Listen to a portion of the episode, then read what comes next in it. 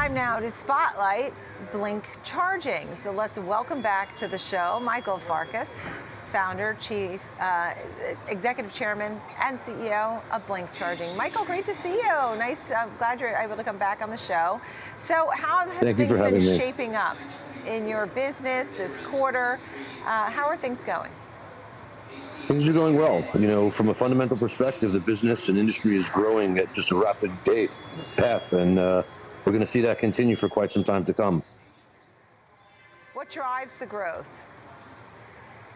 Everyone is moving towards electric vehicles. It just happens to be a much better product. You know, in the beginning, we had cars that were really based on compliance cars.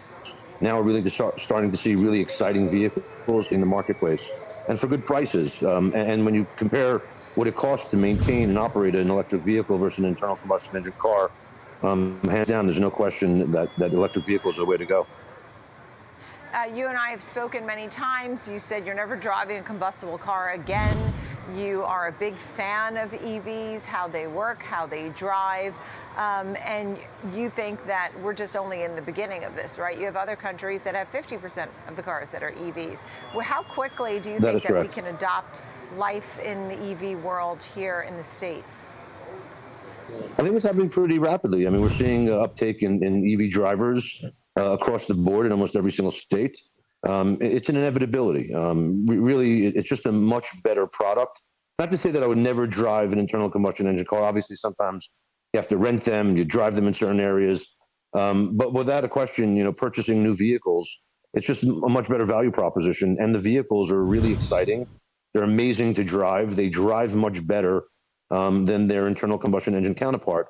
And you are correct. This is just the beginning. When you look at where we are today, globally, with just a couple or a few million charging stations available, and you look at where we need to be in 2040, which is close to 450 million to, you know, even 500 million chargers, we haven't even scratched the surface yet. That's why we're all, you know, seeing just tremendous growth in this industry. There are a lot of charging stations that need to be deployed. We are one of the top players in the space, especially here in the U.S., and we're growing globally. And we're just seeing just tremendous growth. And we believe that'll happen for the next, you know, many years to come, actually. I'm sure you don't sleep at night. This sounds like a 24/7 type of task for you and your team. I am concerned about electric grids and everything and how we're going to sustain and do all of this. I mean, you know, you talk about, you had partnerships, I think it was with General Motors, that you had the Blink Charging there. People could see how that, and they can get it in their home. You know, beginning to expand in other places as well. But are we ready to facilitate your goals? Yes, I believe so. You know, a home charging station is not really more than having a electric dryer in your home. And you could actually use that same power and earmark it towards EV driving instead of drying your clothes at the same time. So to get a charging infrastructure into single family homes or dedicated parking spaces, that's really easy. Getting charging infrastructure in the urban area is a little more difficult, but there are a lot of parking facilities. There's the ability of putting charging stations on the ground in the streets for those that park on the streets, as you saw in some of the videos that were you know, led up to this conversation. It's available. We're not talking about needing 350 kilowatt chargers in every one single home. That's not really what's necessary. Those are for highway charging, and that they do require a decent amount of electricity. But really, wherever you could put a dryer, you could put a charging station. Okay, understood. At the same time, I know you have a new, something we haven't spoken a lot about, new mobile app, the new cloud-based network for Blink. Tell me a little bit about that and why this is exciting. What does this mean for folks? It's extremely important to Blink because of our global aspirations and how we've acquired a bunch of different businesses over the last couple of years. You know, the original Blink network really was over a decade old, and it was built on older technology. And you know, we wanted to go ahead and change that to have the latest technology into our systems, being able to offer the best functionality, features to our customers. And really, this network allows us to do that. It allows us to have multi-currency, multi-language. I'm really being able to have one application that works globally whether you're in Athens or in Los Angeles or in Jerusalem, wherever you may be where we're operating, you'll have one mobile application, one back end, one fleet system that manages all of our charging stations, and was also built to manage charging infrastructure from other manufacturers as well. We made it a very, very open platform, one of the most open in the entire industry. And most importantly, it's really able to handle the growth that we expect in the future.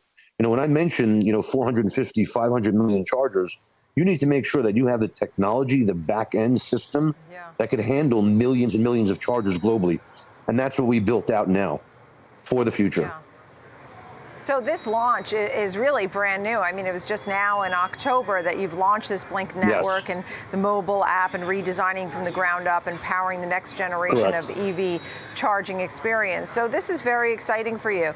Just the final thought here on working with each of the EV companies. I'm sure you've met with all the CEOs and, right away, everybody always wants to know about Tesla and Elon Musk, but, there's other great players in the space too. What's our takeaway from a pro who's got his boots on the ground there?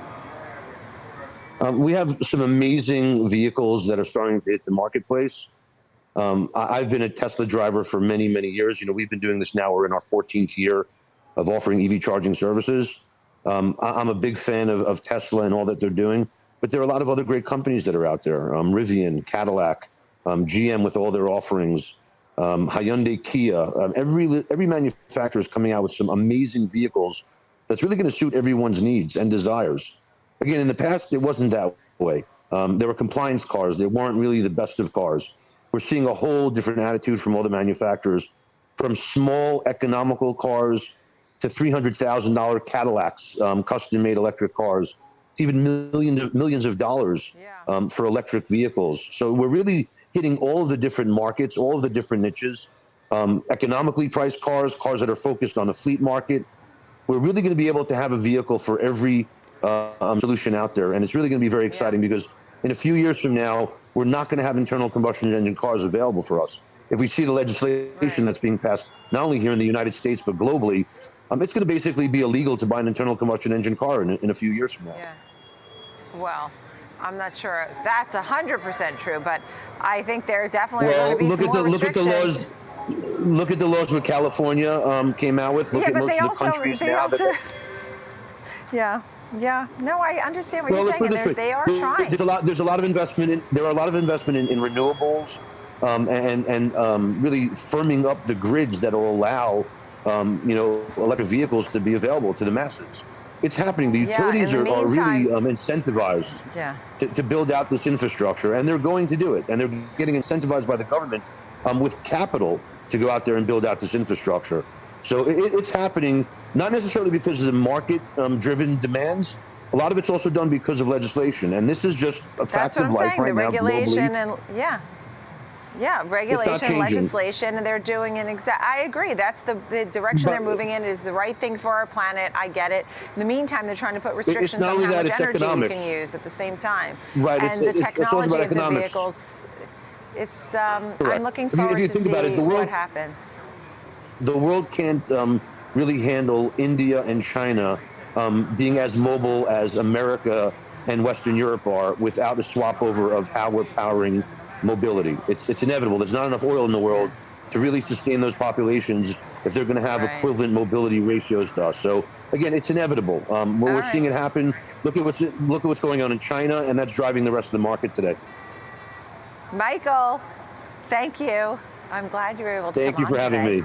Until next time, Michael Farkas, founder, executive chairman, CEO of Blink Charging.